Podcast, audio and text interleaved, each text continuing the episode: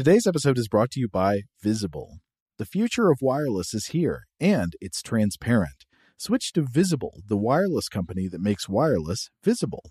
Get a one line plan with unlimited 5G data powered by Verizon, just $25 a month, every month, taxes and fees included. No hidden fees, no surprises, no, really. What are you waiting for? Get with the times and switch to Visible at visible.com. Monthly rate on the Visible plan for data management practices and additional terms, visit visible.com.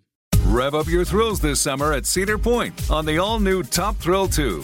Drive the sky on the world's tallest and fastest triple launch vertical speedway. And now, for a limited time, get more Cedar Point fun for less with our limited time bundle for just $49.99. Get admission, parking, and all day drinks for one low price. But you better hurry because this bundle won't last long. Save now at cedarpoint.com. Today's episode is brought to you by Technically Speaking, an Intel podcast. When you think about the future, what kind of technology do you envision? Whatever the future holds, artificial intelligence will undoubtedly be at the heart of it all. Join Graham Class as he hosts season two of Technically Speaking, an Intel podcast, and hear from the minds transforming healthcare, retail, entertainment, personal computing, and more with the help of AI. Tune in every other Tuesday and explore the latest technology that's changing our world today and creating a more accessible tomorrow. Listen to Technically Speaking, an Intel podcast on the iHeartRadio app, Apple Podcasts, or wherever you get your podcasts. Welcome to Stuff to Blow Your Mind, a production of iHeartRadio.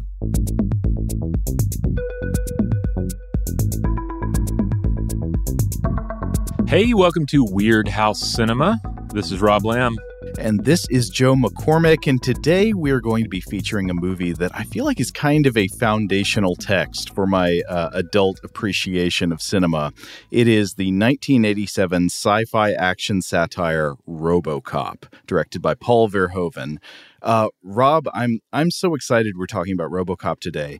Did you come up? I think I know you come you came up with this topic because you recently visited some of the original locations featured in the movie. Yeah, I was on a family trip to Dallas over Thanksgiving break. Uh, we'd never been before. We went there primarily to go to Meow Wolf and then to check out various uh, things in the city, museums and you know restaurants and whatnot. And I had I'd honestly kind of forgotten about the RoboCop connection until we were there driving around, and then I, I look out the window and I see the Dallas City Hall, and and then I remember this is the RoboCop building. This is OCP headquarters, or at least the lower portion of it. They did a, a matte painting on top of that uh, to to make it into this enormous skyscraper that reaches up to the heavens. And um, yeah, and, and then was just uh, generally impressed by the the architecture in Dallas. Uh, and then once I got back, you know, started looking at RoboCop again and was reminded like just how present Dallas is in the background, standing in for futuristic Detroit. Right. So RoboCop is not actually set in Dallas. It's set in in near future Detroit at the time the movie was made. But some of the architectural landmarks in Dallas really communicate the feeling uh, that they were going for in in the world of RoboCop. Yeah, and it's unmistakable. Uh, even if you're not from Dallas, like there, there's a car chase earlier in early in the film where you see Reunion Tower in the background, which is a very identifiable structure. It's this concrete pillar um, you know, jutting up into the sky, and there's a sphere up there.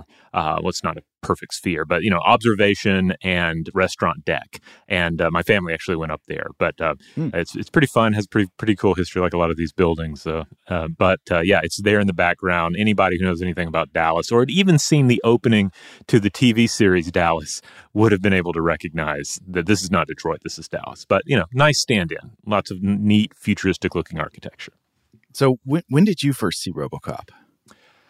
I saw it like I think a lot of people of, of my generation saw it way too young. Uh, I mm. think it was playing at a friend's house or kind of like friends of the family at their house, and um, ended up watching part of it. And you know, there's plenty there to to bring in a young mind, to captivate a young mind. You know, robot fighting crime, firing all sorts of crazy guns, but then you know, it is it's kind of a notoriously violent film. It's it's got some really grotesque moments in it, uh, which we'll discuss. It was not appropriate uh, viewing at at this at, at, whatever age I was, but you know, I I still loved it grew to love it. And I think a lot of people have this experience. Um, someone I was talking to in the last couple of years said that their mom had rented this for them at the store when they were young. They were just like, "Oh, they need a film, RoboCop. This looks fun." They didn't like look at it closely enough to realize it was rated R, uh-huh. uh, and then you know the violence uh, just washes over them. And probably a lot of the commentary sort of went over their heads at that age too. Oh yeah, yeah. Uh, all that ends up sticking with you probably is like the cool robot stuff, and there is some really cool robot stuff in this film. Uh, the violence and and probably the profanity. So I did a little digging to figure out when I first saw RoboCop, and I was able to peg it to uh, to a year based on a rather uh, uh, greasy uh, marker. So I knew that, uh, and this is also a very Robocop sounding reason to be able to know when I saw this. So I first saw it right around the debut of the Wendy's menu item, the Baconator, which would place this event in the year 2007. So, you know, it's 2007. I was, I don't know how old I was. I was like 20 or so. Um, I was hanging out with some friends, and somehow it came up in conversation that, first of all, I had never seen Robocop, and second, I had not yet had one of the new Baconators. and they were like, okay, we've got to fix both. So we went to Wendy's, and then we watched this movie. And uh, sorry to sorry to the Wendy's fans out there. The Baconator, at least this one at this time, was not good. Uh, and I'm not trying to be a food snob. I totally admit I can enjoy a greasy fast food sandwich, but whatever I got that day was just not right. It seemed like it had about eight slices of American cheese and like 30 strips of bacon on it. Just too much, too much bacon and cheese. Maybe those things are different now.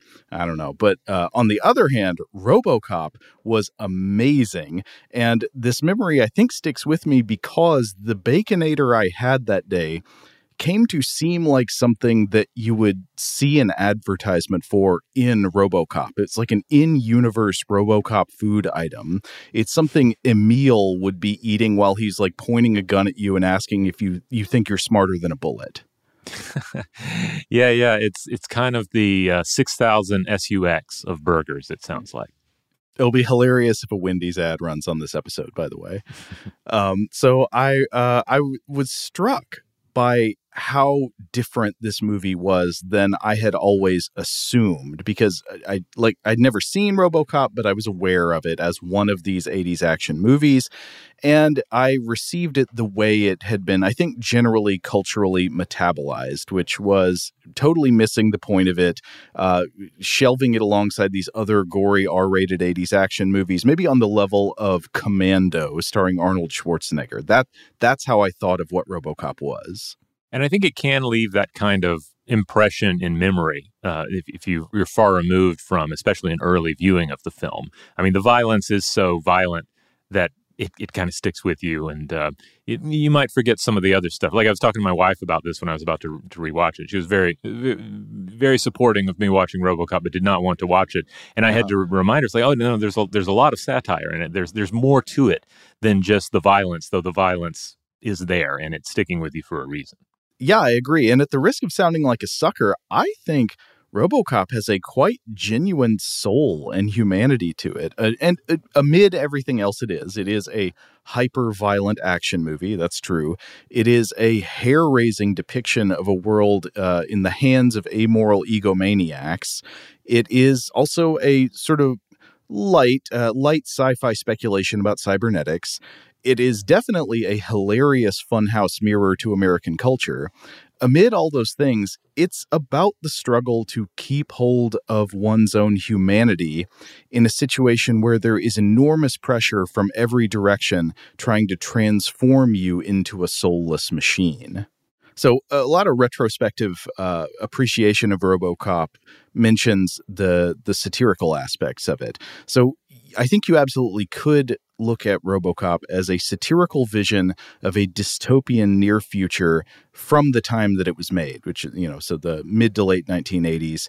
Um, and I think one of the the main political thrusts of the commentary in the movie is if you ever heard people say, I, I wish the country could be run like a business," the situational premise of RoboCop is to say, "Okay, let's see what that would be like."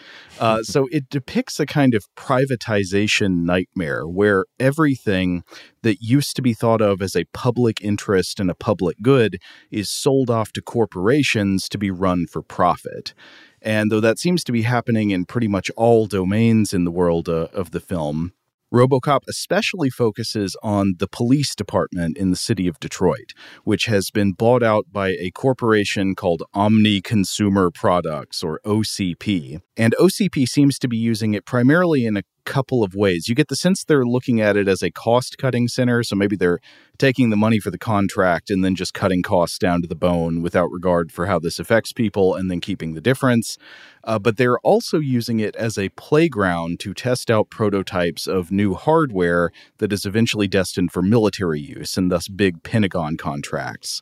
And the plot of Robo- Robocop essentially uh, arises as a conflict between two rival OCP executives. You got Dick Jones and Bob Morton, who are squabbling to get their respective lethal robot projects online at the police department so they can eventually step them up, scale them up, and, and secure defense dollars.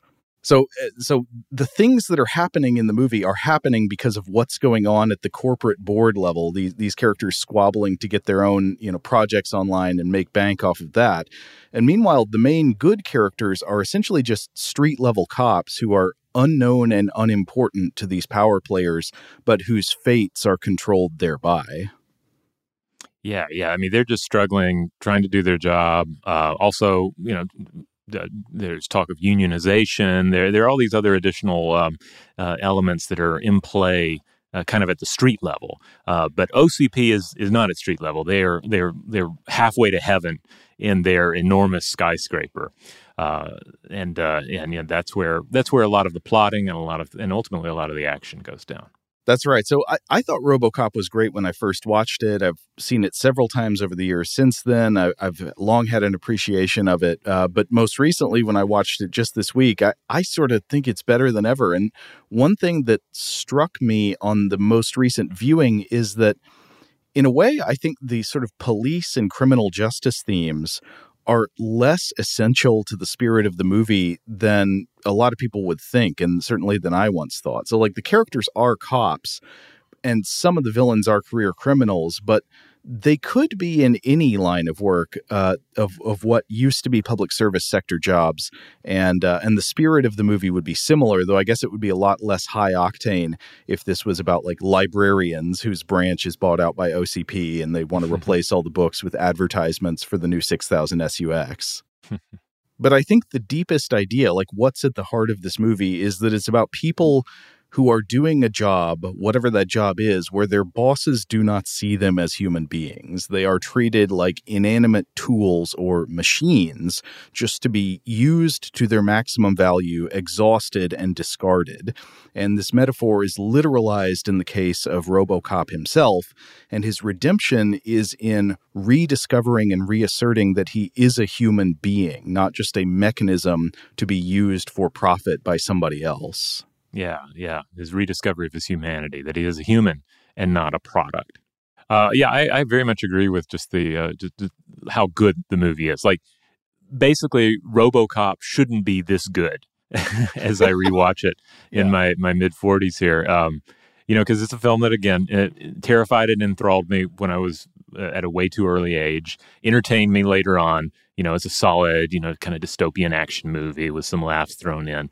But yeah, it absolutely delivers satirically. Um, it delivers with the action, and you know, it it delivers emotionally. Like when the film really gets into uh, its its own emotional depth. I, I, felt like it, it those those moments still hit pretty hard, or I mean, yeah. actually hit harder than they ever had. Because uh, you know, I, uh, for instance, uh, Murphy's son in the film is about the age of, of my own son, so it's mm it you know that resonated in a way that it just wasn't going to resonate with me when I was a kid. Um, and then, of course, all of this on top of the expected nostalgia rush of watching a film like this that, for better or worse, you grew up with. Yeah, totally. So I, I see all that, and uh, at the same time, I accept RoboCop is is probably not for everybody. This is, to be clear, a a hard uh, R-rated, hyper violent film. So you you've got to be in the eh, I don't know in the right headspace to accept it. But um, if if it is on a wavelength that is amenable to you, I think it is excellent. All right, Joe, what's your uh, elevator pitch for Robocop then? Uh, Omni Consumer Products has bought out the contract for Old Detroit and wants to replace its human police force with one of a selection of different gun wielding robots. Beat cop Alex Murphy is killed on the job, and his body parts, including the remains of his damaged brain, are used as scaffolding for one of these projects, a cyborg called Robocop. Is he simply a tool now, controlled in full by his corporate masters? Or is there still a human being inside who can act of his own free will? All right, let's listen to that trailer audio. Old Detroit has a cancer. The cancer is crime. We need a self sufficient law enforcement robot. How long will it take? We can go to prototype within 90 days. Where are you from? Metro South. Welcome to hell. All units, all units, sector 9. Dead or alive, you're coming with me.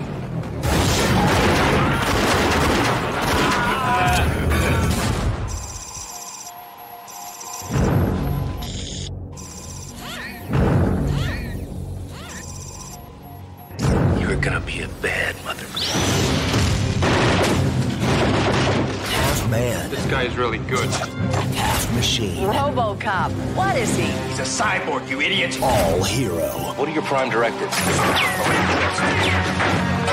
Protect the innocent. Let the woman go, or there will be trouble. Uphold the law. You are under arrest. What is this shit? Justice gets an upgrade. Looking for me? Your move, creep. Robocop. Thank you for your cooperation. Good night. All right. Well, if you want to go out and watch Robocop before proceeding with the rest of the episode, uh, go for it. It's widely available as a physical or digital release. Uh, Joe, you watched it on the older Criterion Collection DVD, uh, which I understand is pretty awesome. I watched it on the Arrow Blu-ray, which I rented from Videodrome, uh, which I, I really loved. Both are loaded with extras. I think I got to upgrade my disc because my old DVD now is playing in a rectangle inside my TV screen. but uh, but nevertheless, yeah, it, it was a great rewatch. Today's episode is brought to you by eBay. eBay Motors is here for the ride. Remember when you first saw the potential? And then, through some elbow grease, fresh installs, and a whole lot of love, you transformed a 100,000 miles and a body full of rust into a drive that's all your own. Look to your left, look to your right. It's official. No one's got a ride like this. There's nothing else that sounds like, feels like, or looks like the set of wheels in your garage. With over 122 million parts, you can make sure your number one ride or die stays running smoothly so there's no limit to how far you can take it.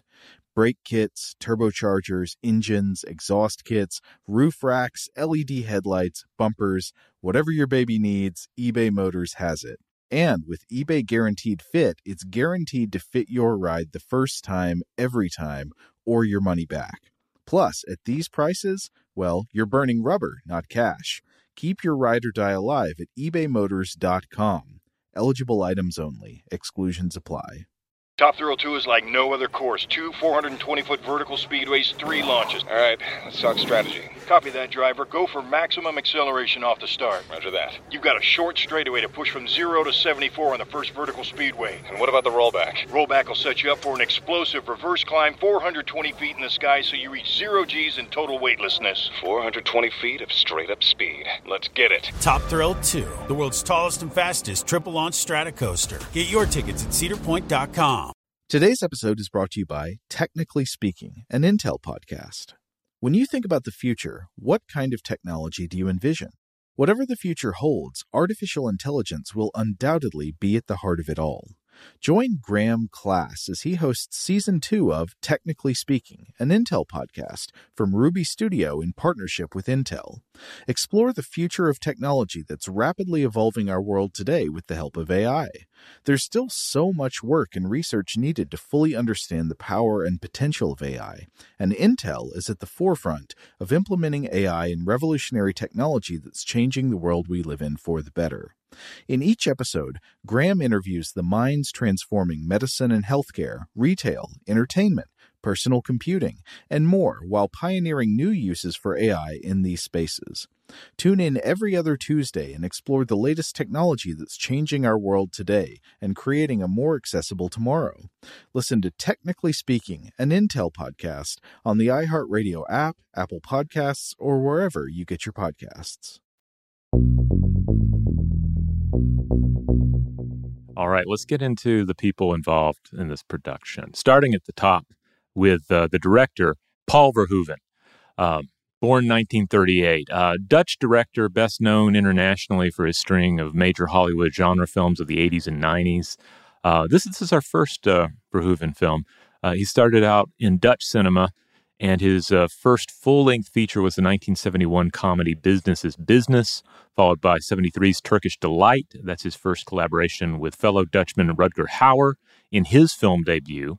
This was a, an erotic drama, and the film was a critical, critical success and received a Best Foreign Language Film nomination at the 1974 Oscars. He did three additional Dutch films with Hauer and a 1983 thriller called The Fourth Man with uh, Jeroen Krabbé, another Dutch actor of note uh, that he had frequently worked with that went on to international success. After this, he transitioned to Hollywood with the uh, Hauer helmed 1985 medieval action adventure film Flesh and Blood, or it's actually uh, the title often looks like Flesh plus Blood. Equals what? Cinema, I guess. Yeah. And uh, then. Then comes RoboCop, which was a big enough hit, uh, though at the time criticized for its violence, certainly, uh, that he went on to direct Total Recall in 1990, Basic Instinct in 92, Showgirls in 95, Starship Troopers in 97, and Hollow Man in 2000, uh, which was uh, apparently an unsatisfying uh, film for uh, Verhoeven. I, have seen some interviews where he's like, well, this was the first movie that I made that looking at it, someone else could have made it. You know, he didn't feel like his his touch was there. So after this, he moves back to Dutch cinema with a string of pictures that lean more historical in theme, less sci-fi, and so forth. Uh, but I believe he is set to return to American cinema with a project called Young Sinner, which is currently in development. Yeah, regarding his other big Hollywood movies, it's it's it is a weird string of films. Though you can totally see the as different as they are, the creative threads that run through them. And I would say one the thing that they all have in common is excess. He was a mm-hmm. filmmaker who was into depicting uh, depicting a kind of carnal excess in terms of, of sex and violence, but usually uh, to make a point of some kind, whether he was uh, successful or not in all of these endeavors, that's questionable. Though I think I would single out Starship Troopers in 97 as another movie that I think uh, at the time a lot of people really did not get it. Kind kind of like what happened with RoboCop. A lot of people saw it as a kind of excessive, mindless, hyper-violent sci-fi action movie that in retrospect a lot of critics have looked back and said this is actually a a quite sharp satire and uh, and works much better than we originally realized.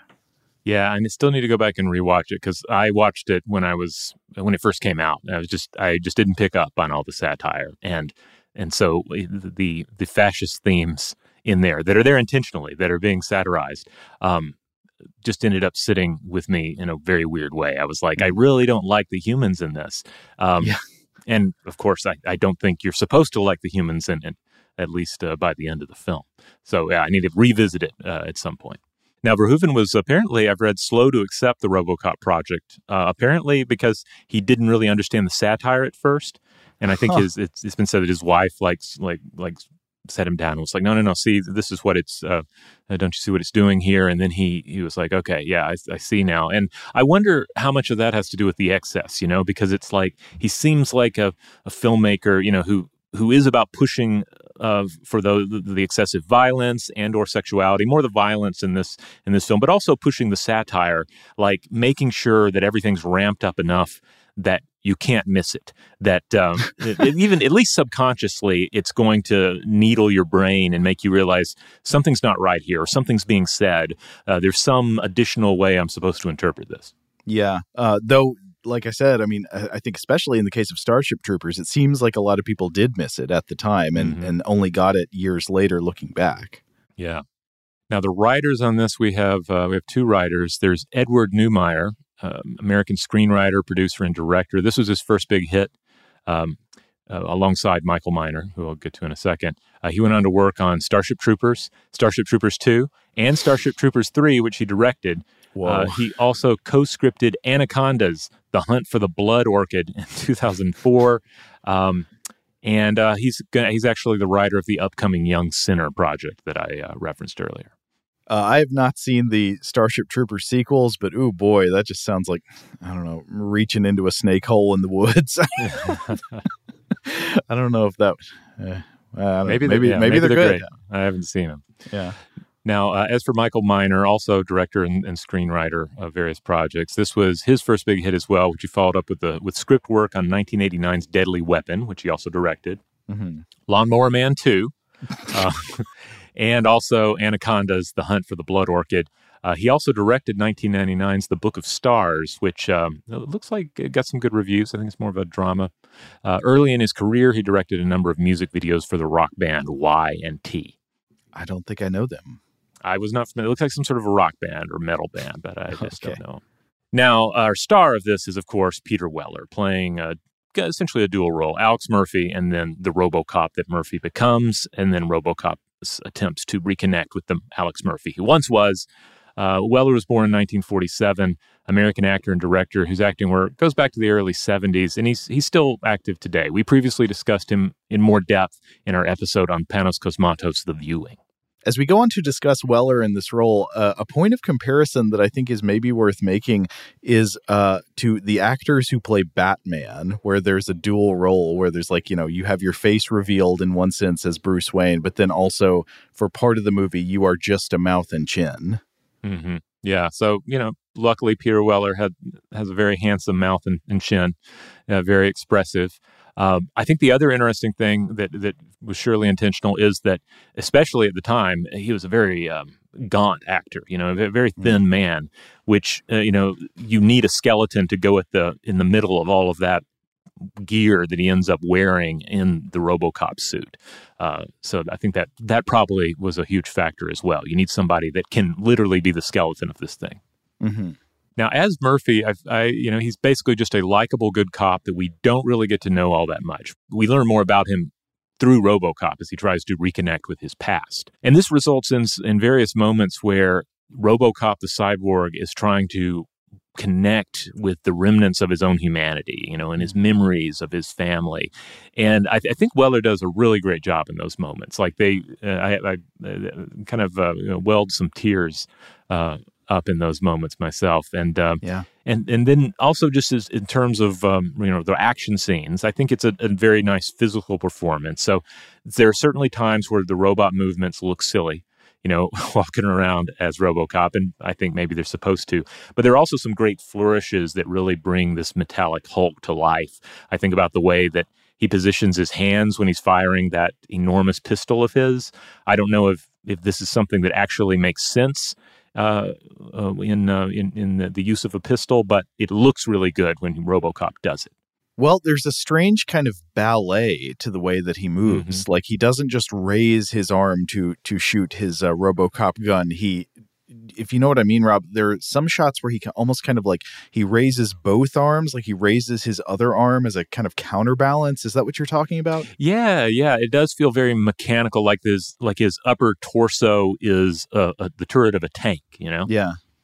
But also, so I see. Yeah, it is mechanical, and it almost looks like he's doing a counterweight or counterbalance. But it also kind of looks like a dance, like like yeah. ballet or something, where the arms both go out. Yeah, if they had not done those things, I, I think RoboCop, uh, the the character, would have been, been a lot more just visually unappealing. Uh, mm. So uh, I, w- I was noticing a lot of that in rewatching the film.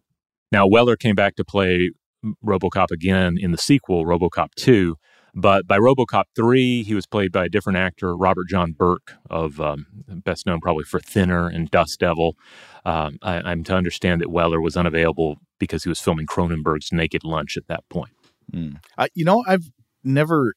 So RoboCop 2 is interesting. It I think it is quite good, but it's very different than the first RoboCop and uh, has a, has a different kind of mindset. RoboCop three I've never seen, but it's on paper seems like it could be hilarious. So I'm I kind of want to get into it. It has a great cast, um, and it's and it's interesting too in that by three they're like you know kids love RoboCop. let's yeah. maybe let's make one that's not rated R.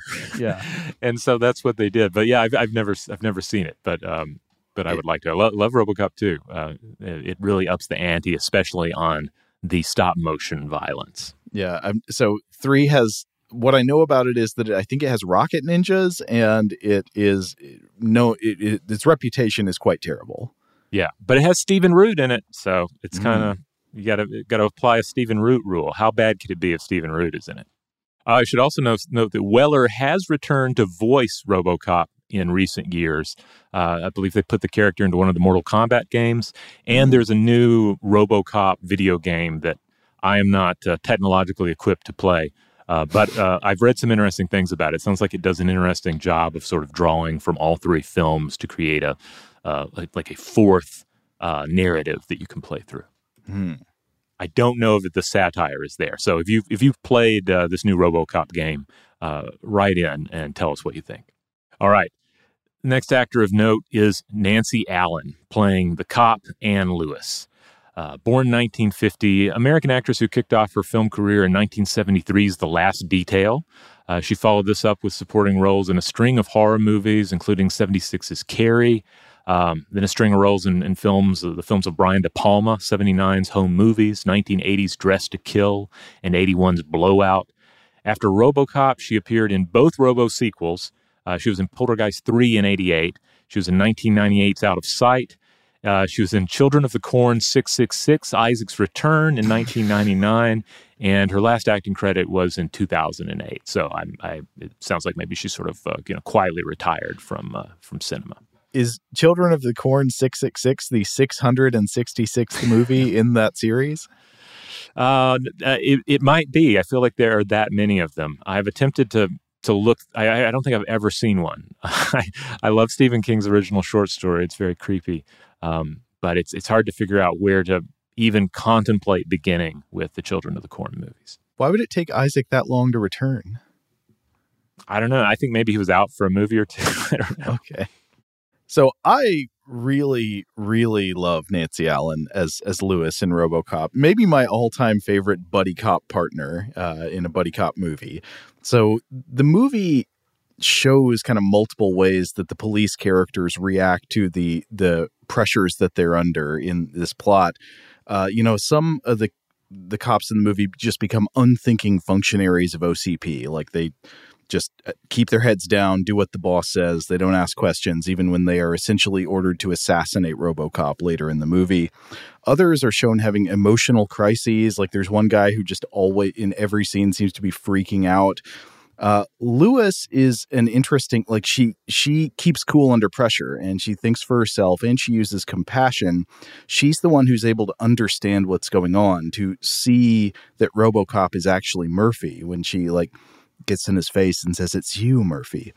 Yeah. And uh, to see that there's some part of him that is still human and to save his life when Dick Jones is trying to have him destroyed in the in the third act or, or second or third, I don't know, later on in the movie. And I think Nancy Allen does a great job with this role. She's she's tough, down to earth, plays it smart, human. I, I really like her in this role. Oh yeah, I, I, she's really the the heart and soul of this movie in many ways, in a very real sense, in an intentional sense. You know, and she's and I, it's also great that she's not she's not written as a love interest. Yeah, you know, she's a capable action hero in her own right in an action movie, but her compassion is really her main strength, and that's uh, and and without her, if you take her character out of this, you don't get uh, any kind of a positive resolution for the characters in the setting. I agree. I think a lesser movie would have tried to have some kind of romantic relationship between the two, and it just that that's not what this relationship is about. And I'm glad they didn't go that direction. I watched a, a, a featurette on the Arrow Blu-ray uh, where they're interviewing her about this role, uh, and Nancy Allen does point out uh, it's, it's, very interesting how she ended up getting the, the part, and, you know, the, the sort of callback experience and so forth. But she said she showed up in Dallas and they were like, "How about a shorter haircut?" And because um, she had longer hair, and she's like, "Okay." She gets goes out gets her haircut, and then she's like, "Oh my god." I got my haircut way too short. I got a terrible haircut for this movie. I don't think it looks terrible, but it is very short. Um, so it's it's interesting to to think about that. Uh, look, looking at the character, I, I, think it ultimately works really well uh, for the character. But at the time, I think she was a little horrified. She was like, "I think I've gone too far." I think this was the first movie I saw Nancy Allen in, so I just think of this as her natural haircut. So when I see her in other stuff with longer hair, I'm like, "Oh, here she has long hair now." Mm-hmm. All right, let's get into some of the corporate characters here. We'll also come back to a few cops. Uh, this is uh, we've talked about this actor before, but Dan O'Herlihy plays the old man.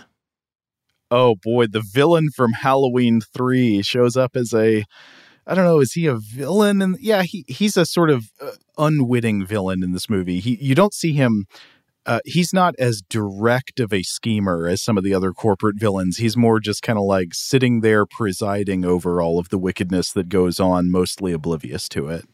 I, you know, going into this, and perhaps the character changes a bit in the sequels. I don't remember. I've probably seen RoboCop 2 more than I've seen any of them. Uh, so maybe he's more of a villain in 2. But in this one, I feel like he is essentially God or perhaps Zeus. You know, he's uh, the corporate meeting rooms of OCP are in a place where sky, skyscrapers touch the heavens, and his appearance at a meeting is spoken of in terms of a holy visitation. And we never hear his name; he's just the old man. It really does feel like he actually comes down for these meetings from heaven or from Mount Olympus, uh, carrying with him the aloofness and distance of a divine father who who wants the best for his creations. He wants to create Delta City. Remember, he's the idea man. Uh, all this robot cop stuff is just in service to this grand dream that is going to make the world better, at least for some people.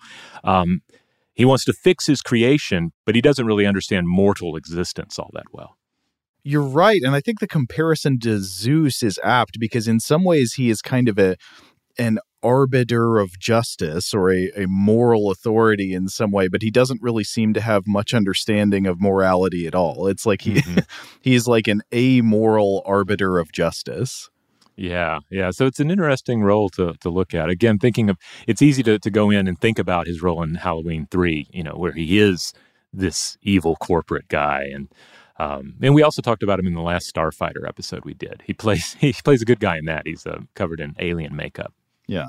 In this, I, I, guess I would say he is functionally a bad guy in terms of the effects of his behavior, but he is doesn't have bad guy energy on screen.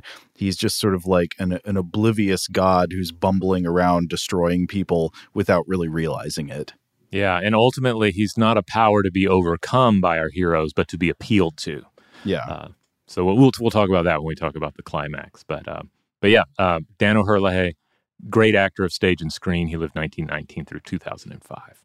Oh, but then we, our true villain, or one of our true villains on the corporate uh, end of, of things here, is the character Dick Jones, played by Ronny Cox. Dick Jones is one of my all time favorite movie villains. I love him. And I love all the corporate villains in this movie, but Dick Jones is great, and Ronny Cox in this role. He Ronny Cox was simply born to play business creeps in Paul Verhoeven films. Uh, w- one of my other favorites is his role as Cohaagen, the villain who runs the for-profit mm-hmm. Mars colony in Total Recall.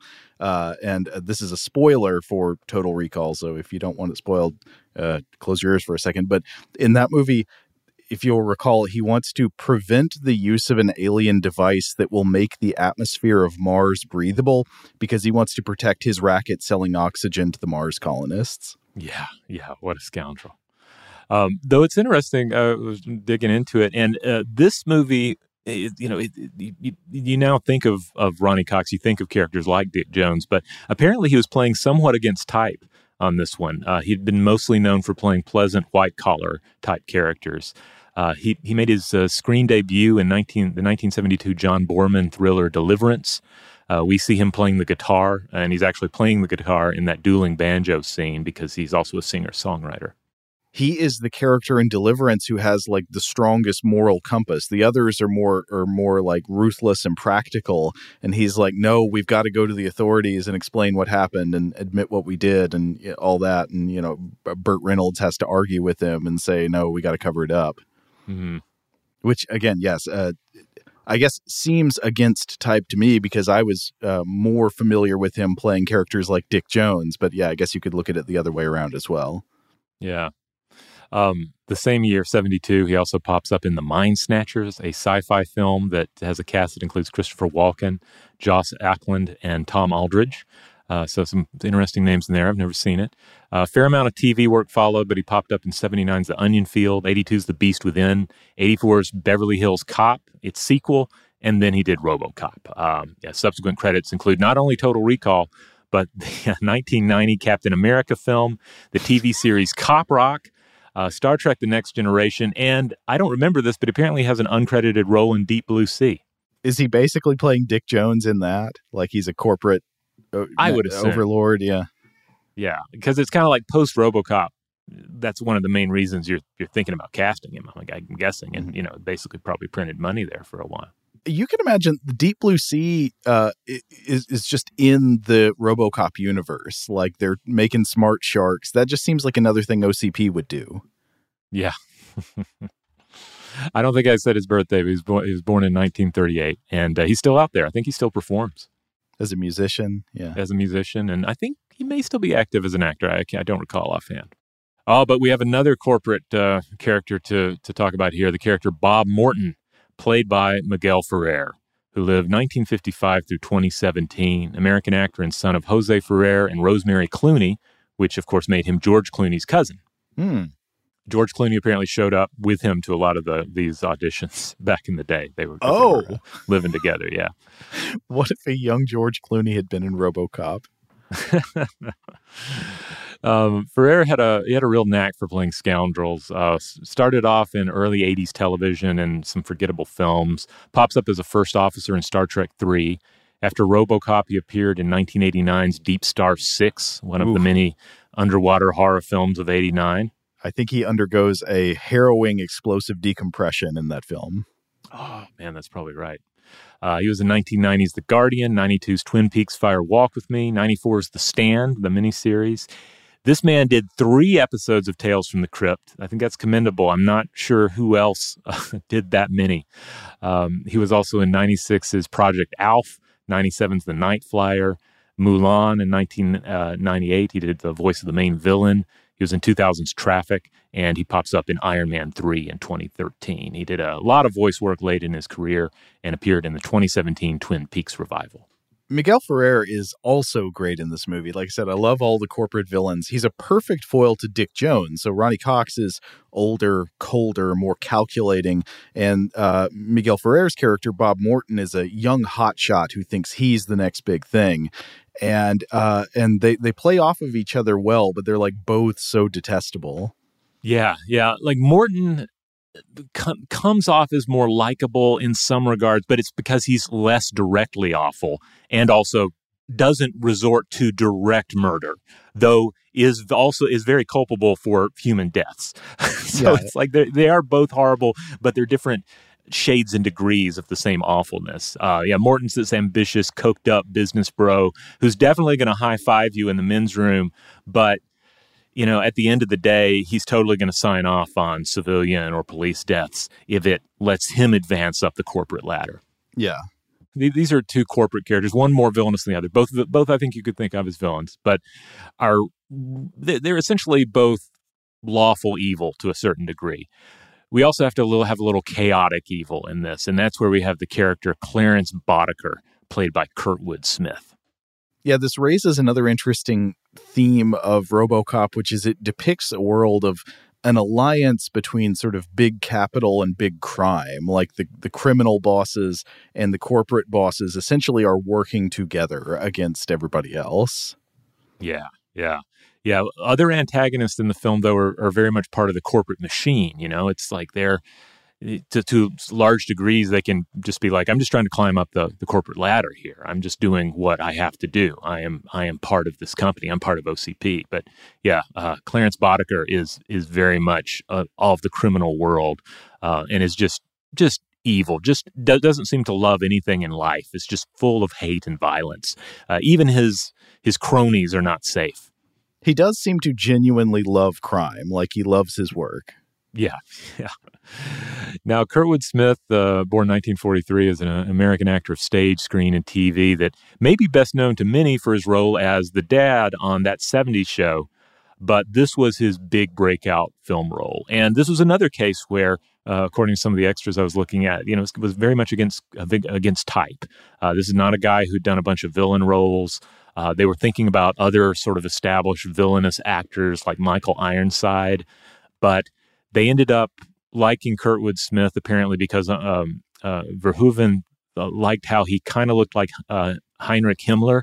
Mm. Um, in, in the little glasses, he liked the idea of uh, this being like a more of a cerebral villain uh, to be the uh, to, to be the adversary of RoboCop, who obviously nobody's going to going to best RoboCop physically. No human is anyway, as we'll see. So you need somebody who's more scheming, someone who's more of a hyena.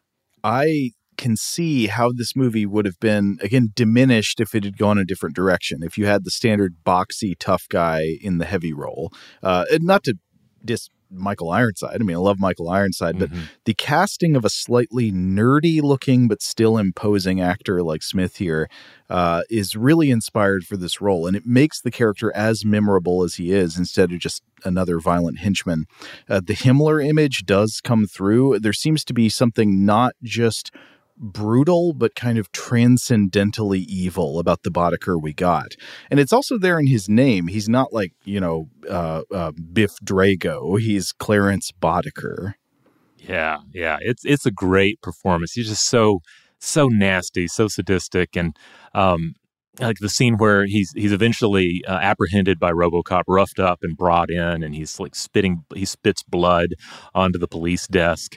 Uh, it just just a, a wonderful performance. He followed up Robocop with roles in 1988's Rambo 3, Dead Poet Society in 89, Star Trek The Undiscovered Country, 92's Fortress, 93's Boxing Helena, and uh, 95's Under Siege 2 Dark Territory, plus lots more. Under Siege 2 Dark Territory. That's a movie with hacking in it. Yes. If you haven't yeah. seen it, it's about hacking. All right, getting back into the cop characters a bit, uh, we have Robert DoQui in this playing Sergeant Reed, lived 1934 through 2008. Uh, another mainstay of of all three RoboCop movies. His acting credits go all the way back to the original Outer Limits in the 60s. He worked a lot in TV and film. He did one of the voices on the 1960s Harlem Globetrotters cartoon, and he had a memorable turn as the villain in the 1973 blaxploitation film Coffy, uh, which starred Pam Grier. Mm. He acted in three Robert Altman movies 75's Nashville, 76's Buffalo Bill and the Indians or Sitting Bull's History Lesson, and 1993's Shortcuts.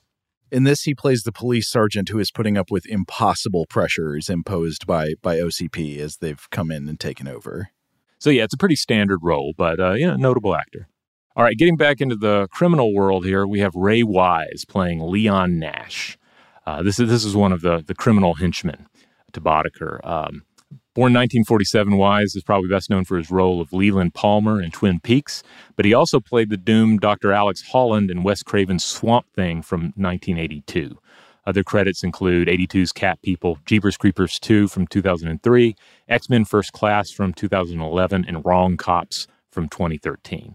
Uh, like a lot of these actors, he was apparently going in a somewhat different direction here, like he uh, a little bit against type uh, in the casting of this movie. Yeah, he also has a kind of weird energy as a henchman, but it works. Yeah. Oh, we also have to mention we mentioned Emil already. This is uh, uh, one of the other violent members of the gang. Uh, has more of a anarchist vibe to him. You know, he's got the the punk haircut and so forth.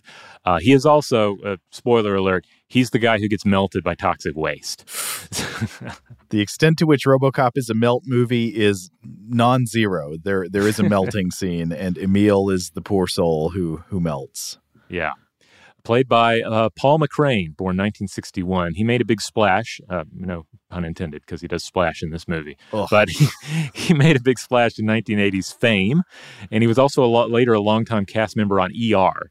Um, he doesn't melt in either of those films, but he did follow up RoboCop with 1988's The Blob, so maybe he hadn't had quite enough melting yet at this point in his career. Um, I did see in some of the extras they were like, "Oh, he was really down for all this makeup. He was down for this melt scene." So he both melts and splashes in the same role. Yeah, it it's weird rewatching this film, knowing how horrible this character's fate is, and even as we're shown how horrible this character is, like he is not a nice guy, but his fate is so disgusting that you you can't help but feel a little bad for him and see him at least as some sort of a tragic character. You want to be like, "Oh, dude, you're making all these terrible choices in life, and we know where they are leading you." Well, his friends are like Boddicker in the gang, and they don't. It, it just shows how unloyal they are to each other when the way they react to him. Like he's melting, and he runs up on Ray Wise, and Ray Wise is just, he goes like, "Help me," and Ray Wise is just like, "Don't touch me, man." Yeah. Now, going back into the corporate world, in the midst of all of these villains and all, it's easy to miss some how great some of these other small performances are. Yes. Like you have this character, Donald Johnson, um, who's this um, kind of, I guess, like corporate OCP yes man, and also just sort of a business goblin. I don't know. He's he's always there in these scenes. He's never the the, the he's never the you know the central point of the scene, but he's he's there. He's attending all these business meetings, um, and he's he he makes every scene better. Yet he smiles a lot. He just brings a real positive energy to these board meetings where robots murder his colleagues. Yeah, yeah, and is largely unfazed by it. He's like, "Oh, business business has got to keep moving." Looks like we hit a snag. But yeah, we'll uh, we'll we'll do better next time. Yeah, yeah. This character is played by Felton Perry, born 1945. Um, he was also in 1973's Magnum Force. He did a lot of TV, played a lot of detectives, um, and was a cast member on the 1980s series The Greatest American Hero. Today's episode is brought to you by eBay. eBay Motors is here for the ride.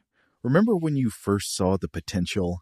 And then, through some elbow grease, fresh installs, and a whole lot of love, you transformed a 100,000 miles and a body full of rust into a drive that's all your own.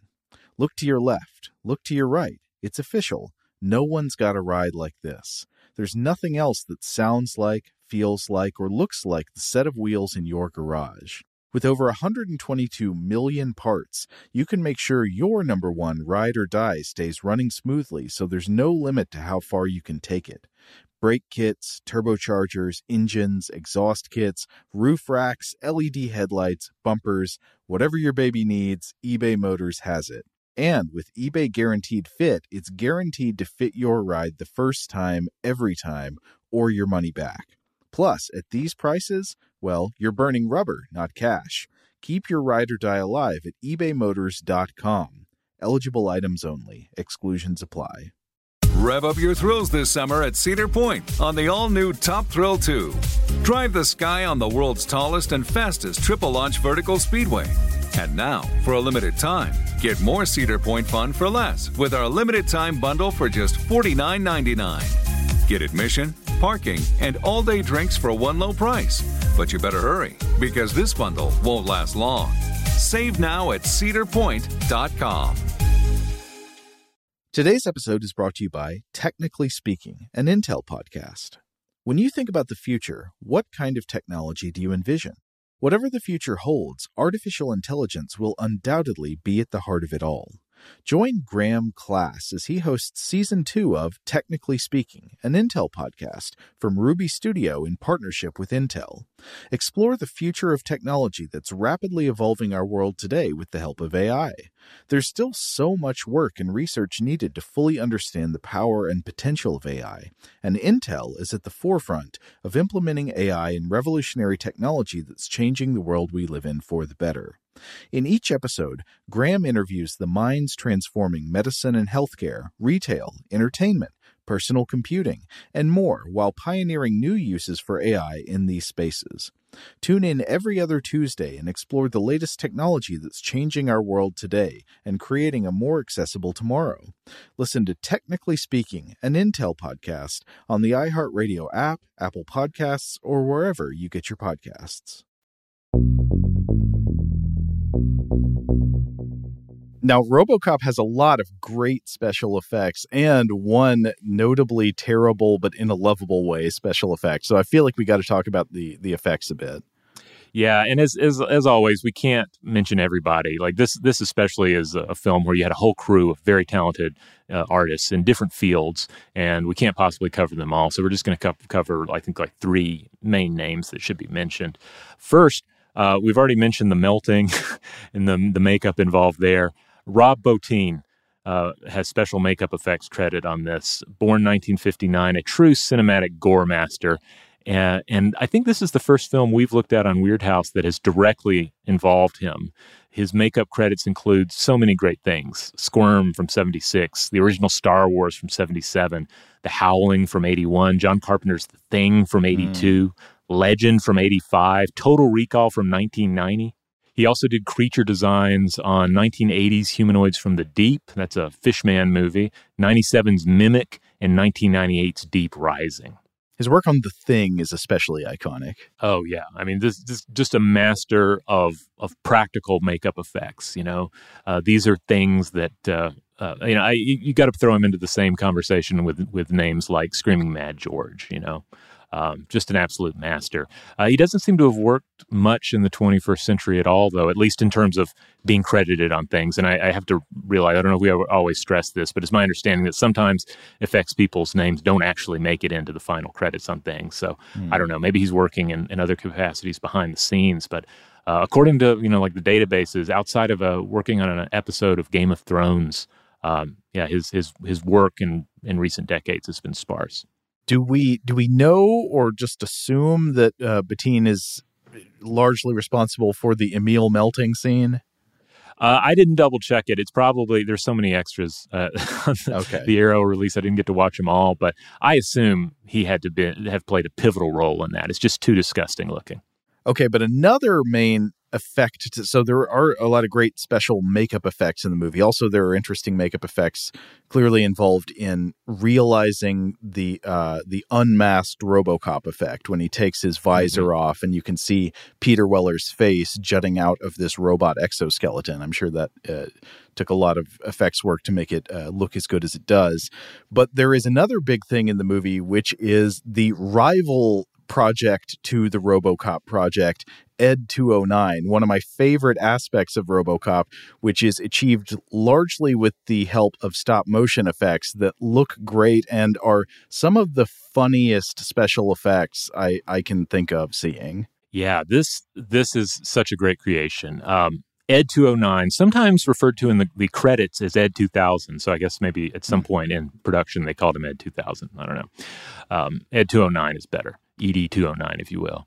Uh, but uh, Craig Hayes is credited as as Ed's creator and designer, uh, and also designer and constructor of the the large prop for Ed 209. So when we see Ed 209 in the film, he's either standing there uh, as a physical, practical uh, robot that's I think actually made out of out of wood and other uh, uh, materials, uh, you know, and, and he doesn't move around much. Like just basically the the top half rotates to point guns at you, that sort of thing. Mm-hmm. But um, and then the rest of the time, as we'll discuss, is a stop motion effect.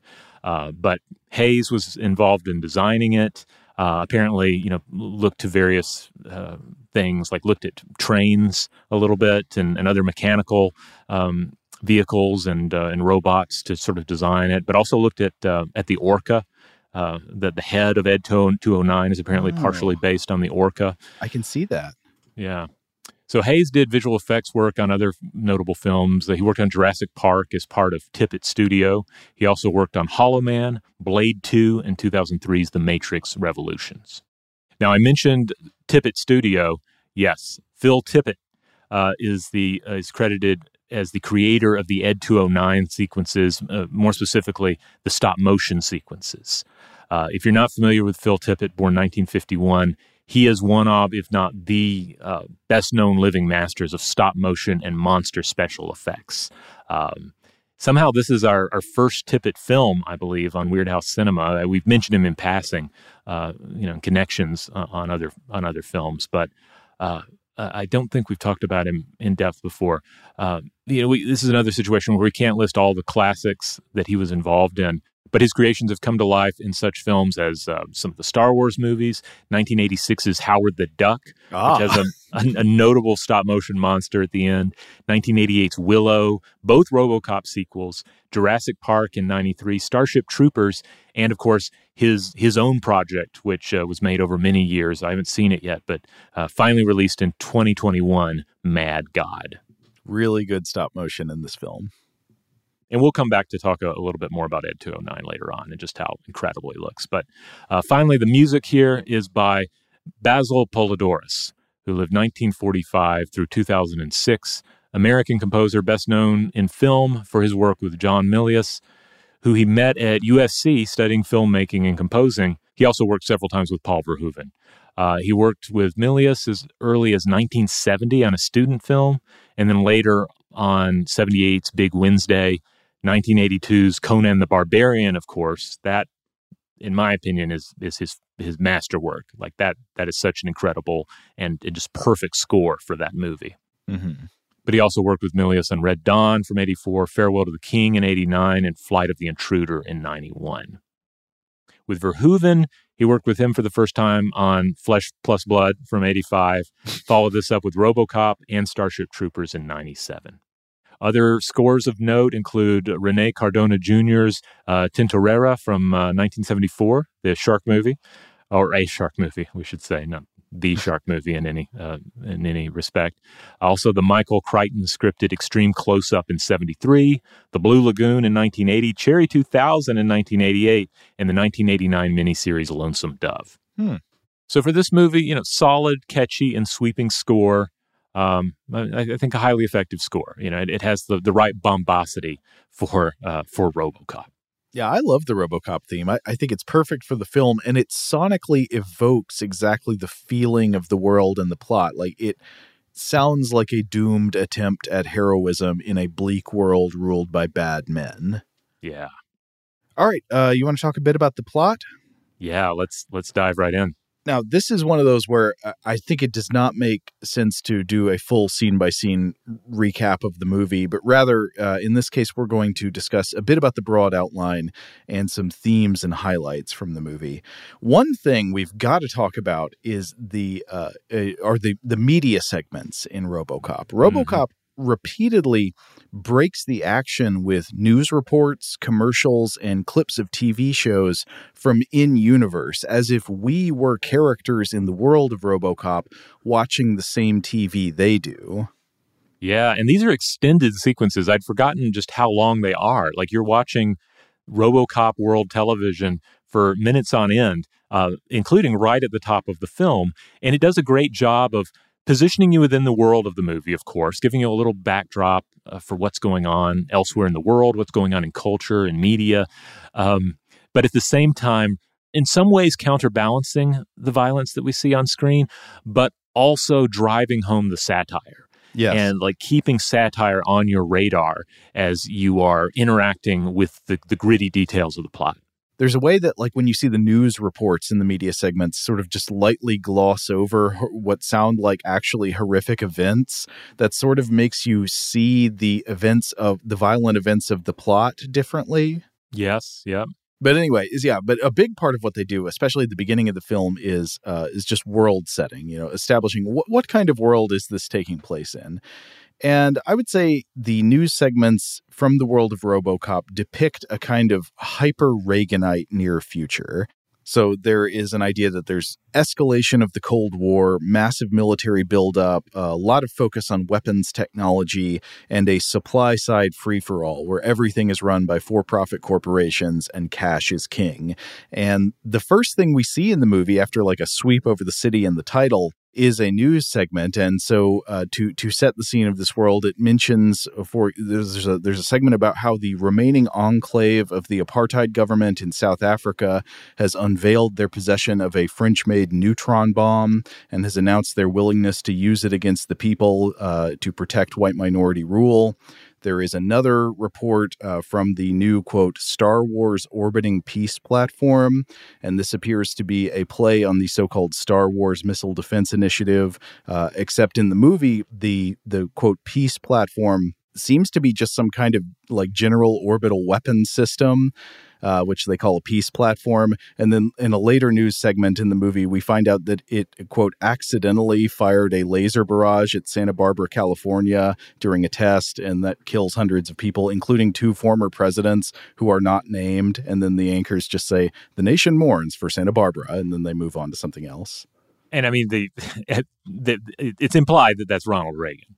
Yeah, we see Ronald Reagan's body uh, there on the ground. So I mean, the, the the the satire is at times pretty grim but then it cuts straight from these like horrific reports to commercials and the commercials are for things like one is for the family heart center which is a clinic focusing on heart transplants with new mechanical artificial hearts uh, but the doctor in the commercial at first he's like you know oh it's time for a heart transplant uh, th- and then he transitions into sounding like he's pitching a customer on jet skis. He's like mm-hmm. the series 7 sports heart by jensen. Yamaha you pick the heart Which I guess also you know positions where we are in like the cybernetic world.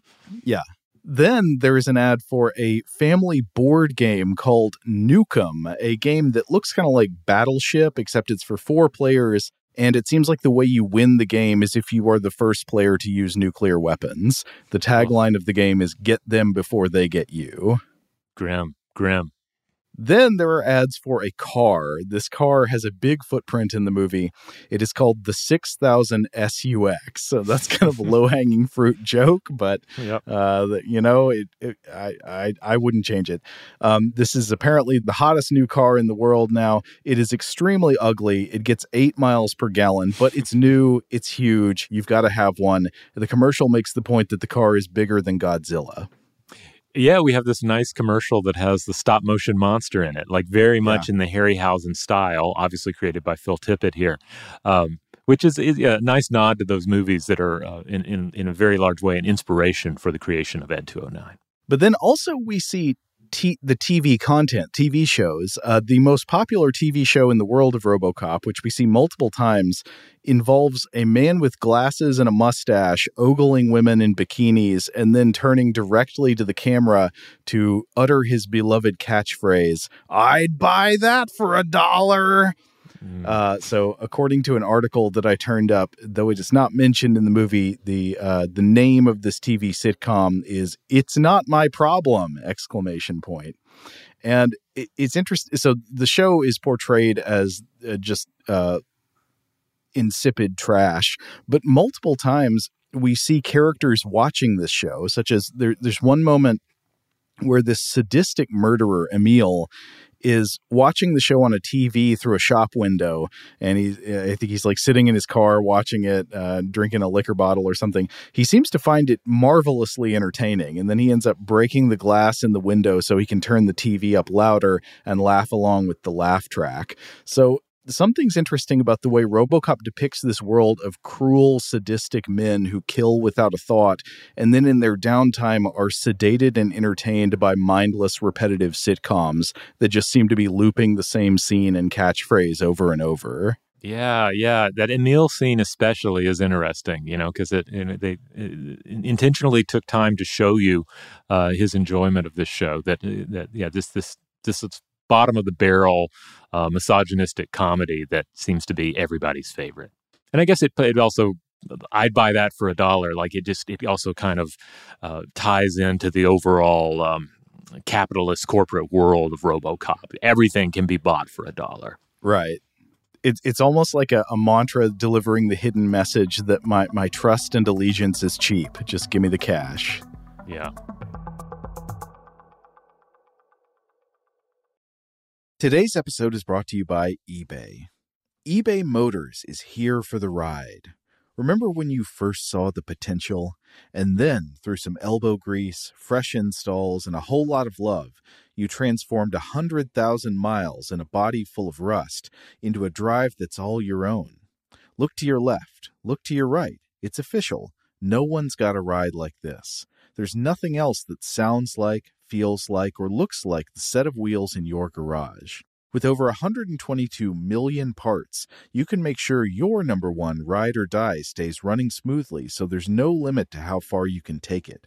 Brake kits, turbochargers, engines, exhaust kits, roof racks, LED headlights, bumpers, whatever your baby needs, eBay Motors has it. And with eBay Guaranteed Fit, it's guaranteed to fit your ride the first time, every time, or your money back. Plus, at these prices, well, you're burning rubber, not cash. Keep your ride or die alive at ebaymotors.com.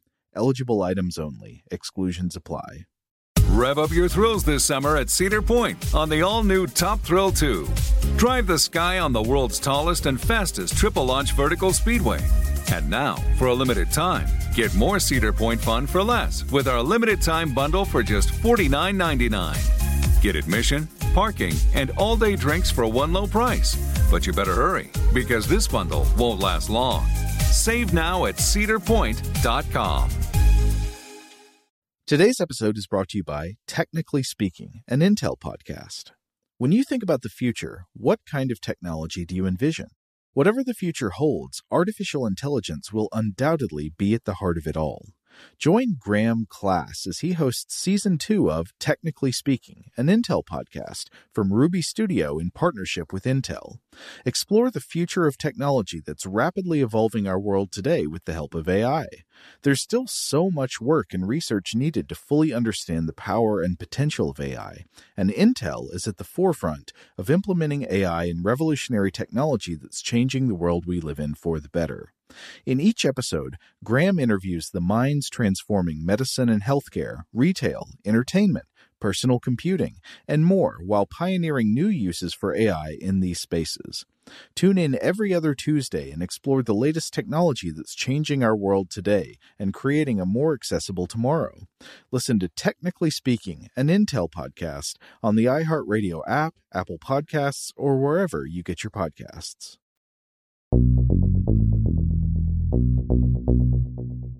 All right, well, let's talk more about the setting here. Uh, yeah, so the media segments are used to establish a lot about the broader world. The specific setting of the movie is the city of Detroit in Michigan, where it seems the situation is uh, th- there's some overlap with reality that the city was a, a thriving metropolis, but it has suffered a lot because uh, a lot of the industry that used to be based there has moved offshore or shuttered in some way. So the film is just full of abandoned, empty factory buildings that uh, continually visually communicate this theme of just like uh, the loss of former prosperity and so forth. Uh, so uh, huge portions of the city have been left out of work, impoverished, and desperate, and the city is essentially on the brink of collapse. So the job of running the local police department has been outsourced to OCP, Omni Consumer Products. But OCP has set its sights higher than just running the police. Essentially, they have a plan to demolish the existing Detroit and replace it with a new, completely privately owned settlement called Delta City, where they will run everything. So uh, in a way, you can see how it is in OCP's interest for things in Detroit to get as bad as they possibly can be so that they can buy up all the property cheap and privatize all the local government. Yeah, yeah. And but at the same time, they need a little bit of muscle and also they are as we're told at one point, they basically are the military. Uh, so they're working on all of these uh, various military projects as well. Right. And so amidst this backdrop, we, we see the OCP headquarters, which is this uh, strange looking building that has a kind of oh, inverted triangle architecture near the bottom, but then it just goes straight up from there. And so it's a very weird looking uh, skyscraper architecture, but it does seem on theme somehow because it's like all of this concrete that like comes down to a point near where it meets the ground. So it's the idea of like this corporation just like crushing the people on the ground. Yeah, yeah. Uh, again, the bottom part of this is Dallas City Hall, but by creating this map painting of it rising the rest of the way up into the sky, uh, it, it's like it's stabbing into the earth, like it's a, a sword come down from the heavens. And we eventually see multiple shots at different points in the film of people ascending or descending in elevators and some sort of, you know, vast atriums of this building. And these were also created with map paintings. And uh, in the extras on the Arrow Blu ray, they mentioned that Forbidden Planet was one of the influences here in creating this kind of vast uh, interior space. I never would have made that connection, but that's really good. Yeah. Well, anyway, okay, so we're here at OCP headquarters. We come in in this corporate board meeting, which is a, a great scene. We've got OCP Vice President Dick Jones, played by Ronny Cox. He is showing off his plan to move on to the next stage in their control of the Detroit police force. He wants to essentially replace the remaining human police force with a violent police robot called Ed 209. He brings Ed 209 out for a demonstration that turns horrific. Uh, Rob, I, I don't know if you want to describe this scene. It's it's an iconic scene from the film, maybe the most remembered part of all of RoboCop. Yeah, I mean, for starters, it has we have to mention that that Ed 209, and if you don't know what Ed 209, looks like, do do do yourself a favor and find an image search or or or a, you know video clip because it does not look like a policeman. It looks like a weapons platform. Yeah, is and is that is not what it humanoid is. in shape. Yeah, it's just a weapons platform that they're clearly eyeing for a larger military market. Uh, it was not created expressly with police work in mind. Uh, it is a frightening, uh, bestial machine. So Dick Jones is setting up the demonstration. He gets one of the uh, one of his colleagues from the boardroom here to uh, to point a gun at Ed 209 for the demonstration. And there's a little detail a lot of people notice that he hands a gun to this guy. He's like, "All right, let's see if we can make him do his job." And so the other guy points the gun at Dick Jones, and Ed 209 does not react to this, the like of like people threatening each other. But then Dick Jones is like, "No, no, pointed at Ed 209." So then when he when he threatens the hardware then Ed 209 comes online and like points his turrets at him and says, "Drop the weapon. You have 20 seconds to comply." So the guy, he said, you know, uh, he is goaded on by Dick Jones. He says, "Better do as you're told." So the guy drops the weapon, and then uh, Ed 209 says, You now have 15 seconds to comply. it clearly Yeah. has not registered the loss of the weapon. So, in a horrifically violent turn of events, the robot malfunctions and then ends up just uh, liquefying this guy. It shoots him like hundreds of times. Yeah, just notoriously graphic scene, and some cuts of the film have the extended gooification of this this poor doomed individual. Uh, but uh, yeah, and, and it's a frantic affair. He's trying to like hide, you know, run to for cover, and they're pushing him back in the way because no one else wants to get shot in the caught in the crossfire. And uh, yeah, and then finally, ugh, uh, just uh, utter failure of the program here. So the old man looks at Dick Jones and says, I'm very disappointed in you, Dick. And Dick Jones says, Sure, it's only a glitch. So he's like completely unconcerned with, you know, the the threat this would pose to people is just kind of like, yeah, yeah, we'll figure it out. Don't worry about it. But this does seem like a pretty catastrophic failure to the old man. And right there n- next to him, waiting in the wings, is Bob Morton, played by Miguel Ferrer, who steps in with his rival project. He's like, clearly, Ed 209 is not ready for prime time. We've got something ready to go the Robocop program. And he tells the old man about it. It's, it's ready to go as plan B. All they need is a donor. And he thinks they should have one pretty soon. What does that mean? We're about to find out. Yeah, uh, it's it may not be here. Maybe it's a little later that we we learn that uh, yeah, not only are they eyeing donors, but they are making sure that prime police candidates are being reassigned to dangerous zones. Yes. So that they're going to be more likely to encounter some sort of fatal injury that would deliver their body straight to the RoboCop program. Yeah, they do. like, They do like a physical, and they're like, okay, Peter Weller, he would be a good candidate to go in the RoboCop suit, so we're going to send him after Clarence Boddicker and deny him backup. Yeah. So here we meet our hero, Alex Murphy, again, Peter Weller. Uh, after OCP transfers him to a new Metro division, he gets paired with his new partner, Lewis, that's Nancy Allen. They get to know each other. They have some nice friendly banter, but early on, maybe it's his first day at the new division, not exactly clear. They respond to a bank robbery in progress, and it's Clarence Boddicker's gang. And Boddicker is just the nastiest, meanest criminal on earth. Uh, while Murphy and Lewis are uh, are chasing them, there's this one part where you see Boddicker just like the gang has no friendship or loyalty even to each other. One of their one of the gang is injured during the shootout when they're in a chase, and um, Boddicker just like grabs him and goes, "Can you fly, Bobby?" and throws him out of the van into the police car, which uh, Mm-hmm. briefly delays them. And eventually, uh, Murphy and Lewis pursue the gang all the way to an abandoned foundry. And while attempting to make an arrest, again, no backup is available as usual. Murphy is caught and then brutally executed by the gang. An awful, horrifically violent scene. His body is recovered, taken to a hospital, but he can't be revived. He is dead.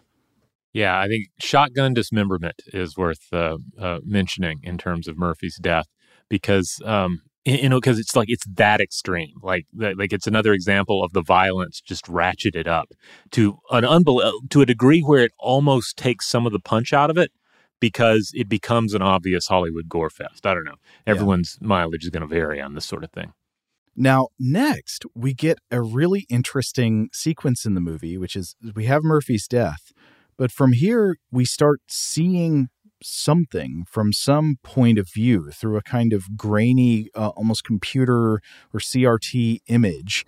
Uh, we see these views of scientists messing with somebody from their point of view, like drilling around on their head and adjusting his vision. So we're seeing Robocop's point of view, and this is the project run by Bob Morton. Uh, uh, Rob, do you, do you- anything you want to identify about these scenes where we're like watching Murphy's physical remains become become able to see as they are becoming RoboCop?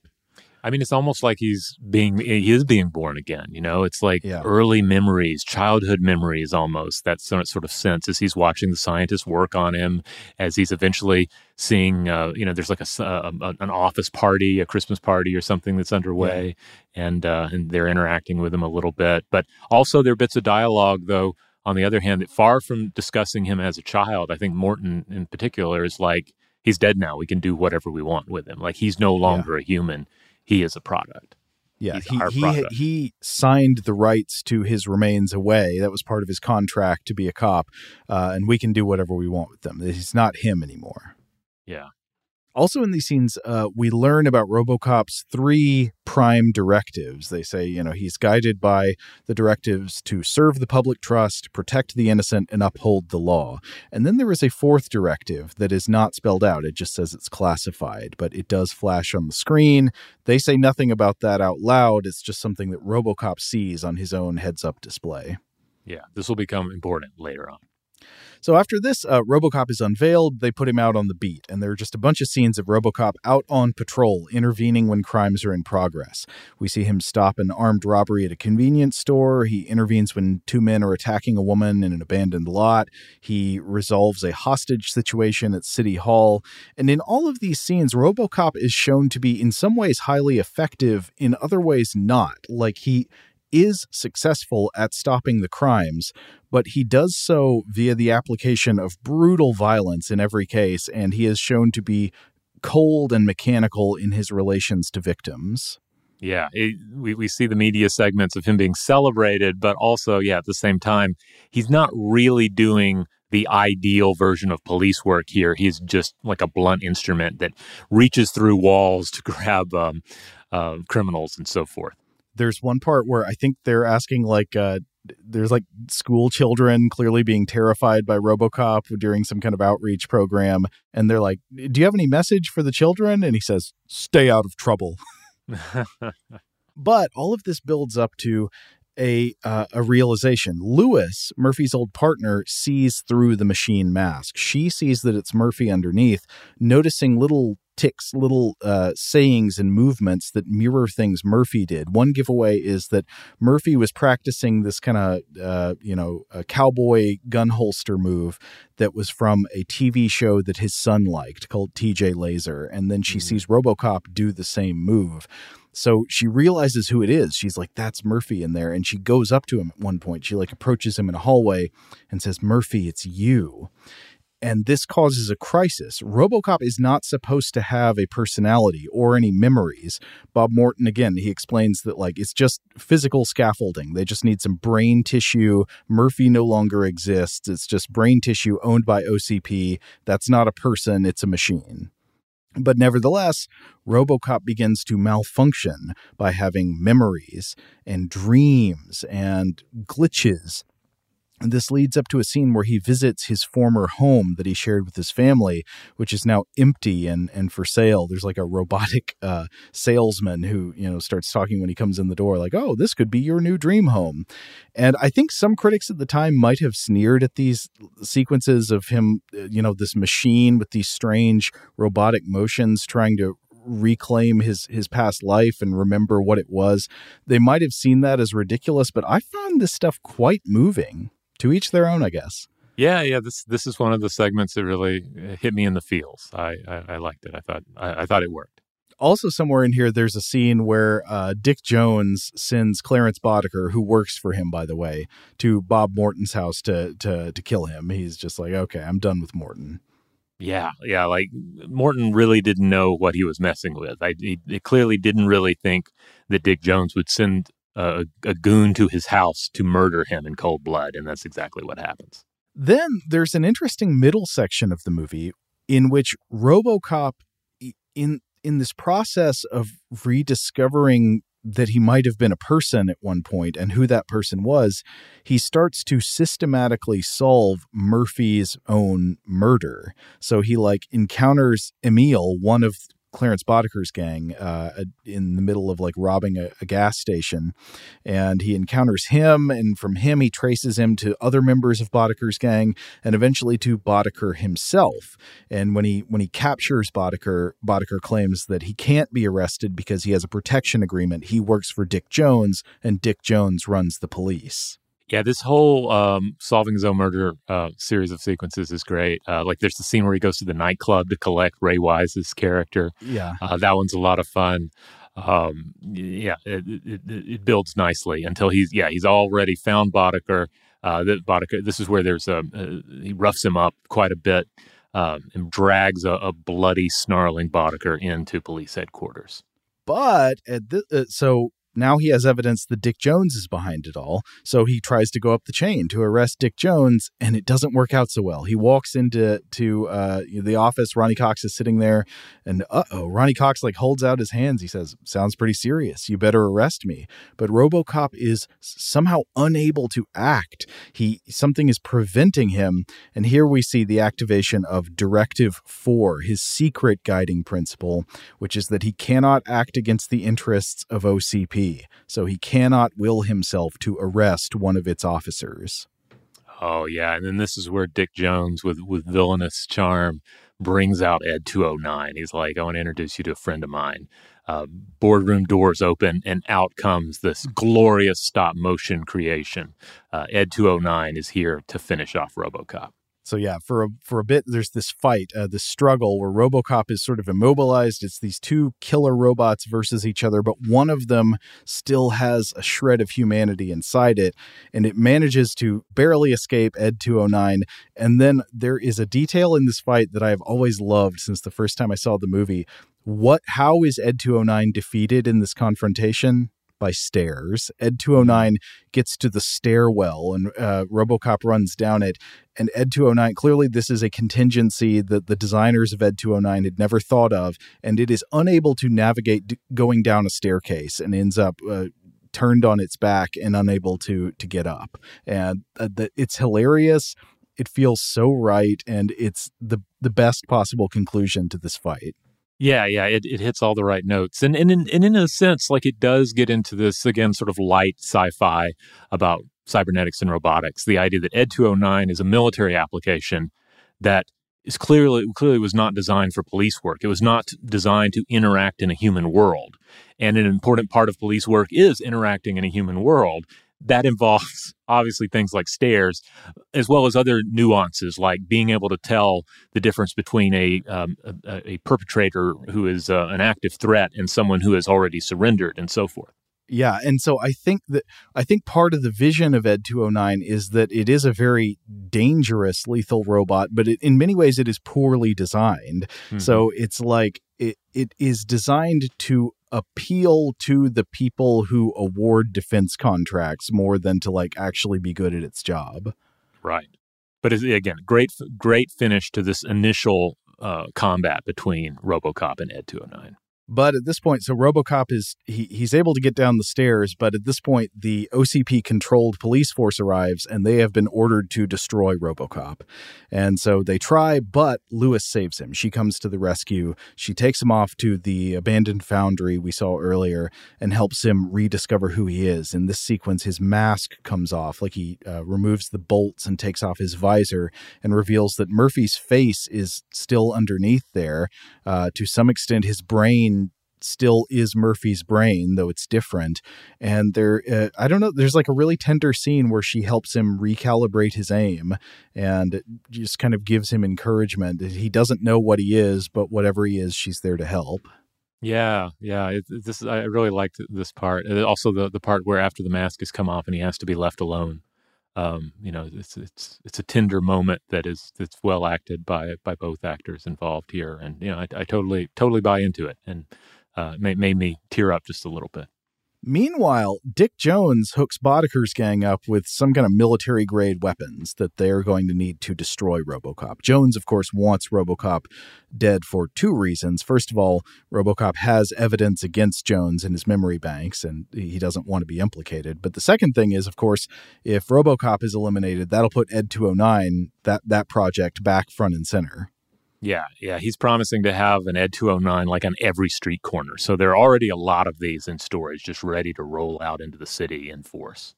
So Boddicker and the gang, now armed with these with this heavy artillery, they come to hunt down RoboCop at the foundry but there it, and this uh, leads to a bunch of great action scenes. There's like a car chase and there are these uh, shootouts and all that. Together robocop and lewis manage to defeat boddicker and his gang. This is the sequence that includes emil getting doused with toxic waste and eventually melting. Uh, oh. so it's incredibly gory action scenes. I, uh, we've said that a million times now but like you know, be warned this is an incredibly bloody violent movie. But as action scenes they work pretty great yeah, yeah. I mean, I've seen my share of gore fests, and I've seen this film before, obviously. But yeah, when I was rewatching the Emil melting sequence, it's just like like I had a, a just like a, a, a, grimace fixed into my face for like a good solid five minutes yeah. because it's so grim and it's so gross and it seems to go on forever until uh, he's finally hit by a car uh, by uh, Boddicker's car and just explodes in a splash of slime. It's awful. yeah. Um, so after all this, RoboCop goes to arrest Dick Jones because Dick, you know, OCP is behind it all, uh, working on Dick Jones's orders. So RoboCop comes into a board meeting and he turns the old man against him by playing a tape of Dick Jones admitting the murder of Bob Morton. Now, you know, OCP may not be very sensitive to uh, to the harm they cause to regular people, but this is the murder of one of these corporate guys themselves, and I think they're unsettled by that. So, uh, so now Dick Jones actually feels afraid. He tries to take the old man hostage to flee the scene, and here it, there's an interesting conflict because RoboCop is still bound by Directive Four, so he cannot act against OCP. He can't act against Jones, but then he he essentially hints to the old man what the, the the problem is. And the old man then announces that Jones is fired from his position. So RoboCop immediately shoots him out of the skyscraper window. Um, so that's an interesting twist. And then there is a special effect well the special effects generally in this movie are fantastic. There is a famously bad one as Jones falls out of the window and it looks like he has really long arms for some reason yeah, this is a stop motion effect. They use a, a stop motion model of Dick Jones, uh, which, I mean, basically, uh, I guess you have to think about about stop motion a lot with this film. Like stop motion is here and used in this film not so much because it is loving and and and well crafted and is like an art form all its own. It was the best way of delivering this particular effect at the time. Mm. And so with Dick, even with Dick Jones falling out the window, like what are your choices? You either don't show it or you use like a Dick Jones lying on a on a on a blue mat and do like a green screen kind of a thing where he's like ah you know like uh, Mortal Kombat 2 falling into the pit um, which can also look pretty bad, or you go for stop motion. And in this case, it didn't quite work. Like you were, you were trying to create something that was too lifelike. But I wouldn't change it. Yeah, I wouldn't change it. Still admire it. I love the long arms. That it it gives me a, a tickle every time. Mm-hmm. This was a time period too where like that sort of shot I feel like happened a lot. You had a lot of bad guys falling to their death. Like didn't the Joker go down the same way? Oh, With maybe maybe, maybe a maybe. slightly more convincing effect. Ah, I don't recall. Yeah. Falling off skyscrapers, they all do it. Well, anyway, so uh, after this, the the old man says, uh, I think he says something like, "Nice shooting, son. What's your name?" And RoboCop does not say RoboCop. He says Murphy. Uh, and that's the end of the film. And it's an interesting ending because Murphy has somewhat reclaimed his humanity. Like he has acted against the direct interests of his one of his bosses in this case. So he has somewhat done the right thing despite what he's being told to do by the by the organization that controls him he has to some degree recovered part of himself in that like he uh, you know he remembers his family he remembers his life even though he's not fully the murphy he was he realizes some part of him is murphy but he's still not completely free. And i think that makes the ending more interesting and bittersweet than if he just had like a, a total victory over the bad guys. He's still not fully free because he's not able to remove directive 4 he just has to like outsmart it find a way around it by getting the old man to fire dick jones so he can act. But again, thinking of Dick Jones as kind of a, a god or Zeus figure, it's like he has he has scaled to the top of Mount Olympus once more. Uh, and and I guess we also have a satanic figure literally falling uh, from the from the heights here. But but then the the old man has to acknowledge him, and in asking him his name, there is kind of like a power there. It's like like this is your chance to reclaim some portion of your humanity that we took from you, and he does reclaim at least part of it. Yeah, but like we said, it's not a complete victory. It's not, you know, it's not like OCP is completely defeated and and the world has changed for the better. I mean, it's a small, limited victory, but at least it is that in this otherwise bleak and horrible world.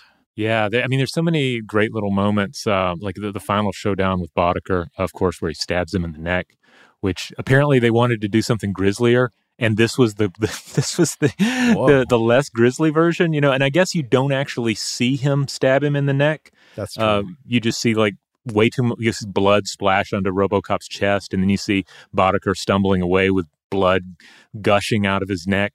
Still incredibly violent. Uh, but I'd forgotten that you don't actually see uh, it going into his neck. The the spike that he uses to kill Boddicker there is not actually meant to be a weapon. It is the jack that he uses to interface with the police computer. Yeah, and when he busts it out again to load the incriminating evidence, it's still bloody with Boddicker's blood.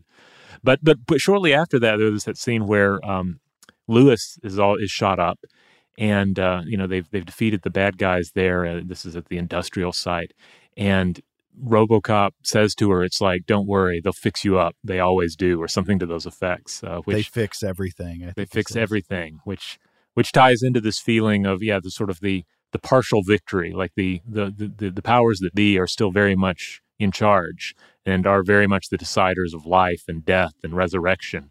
Um, but some monicum of, of victory, some some shred of humanity has been reclaimed. So that's RoboCop. Would you buy that for a dollar? Yes, I would. I would, buy it for thirty plus dollars, uh, whatever the going rate for the the Blu-ray is. Um, you know, or you know, rent it digitally or physically for somewhere in the neighborhood of four or five dollars. Well worth it. Well worth the time. Okay, that's all I've got.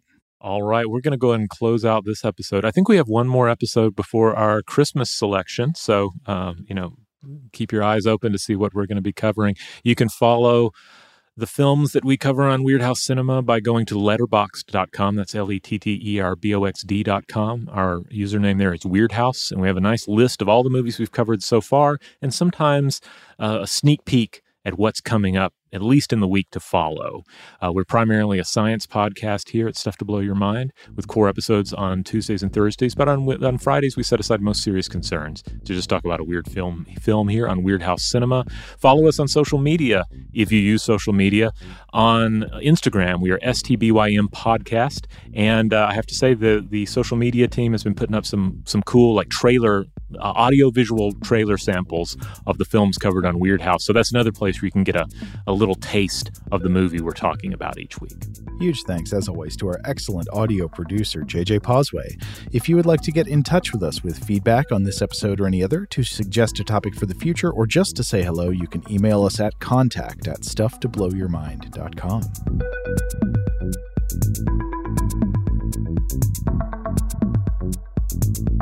Stuff to Blow Your Mind is a production of iHeartRadio.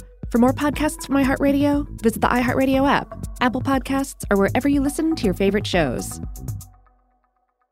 Today's episode is brought to you by Visible. The future of wireless is here, and it's transparent. Switch to Visible, the wireless company that makes wireless visible. Get a one line plan with unlimited 5G data powered by Verizon, just $25 a month, every month, taxes and fees included. No hidden fees, no surprises, no, really.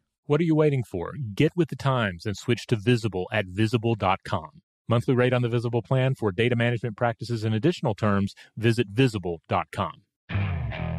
Okay, picture this. It's Friday afternoon when a thought hits you. I can spend another weekend doing the same old whatever, or I can hop into my all new Hyundai Santa Fe and hit the road. With available HTRAC, all wheel drive, and three row seating, my whole family can head deep into the wild. Conquer the weekend in the all new Hyundai Santa Fe. Visit HyundaiUSA.com or call 562 for more details. Hyundai, there's joy in every journey. Rev up your thrills this summer at Cedar Point on the all new Top Thrill 2. Drive the sky on the world's tallest and fastest triple launch vertical speedway. And now, for a limited time, get more Cedar Point fun for less with our limited time bundle for just $49.99. Get admission, parking, and all day drinks for one low price. But you better hurry because this bundle won't last long. Save now at cedarpoint.com.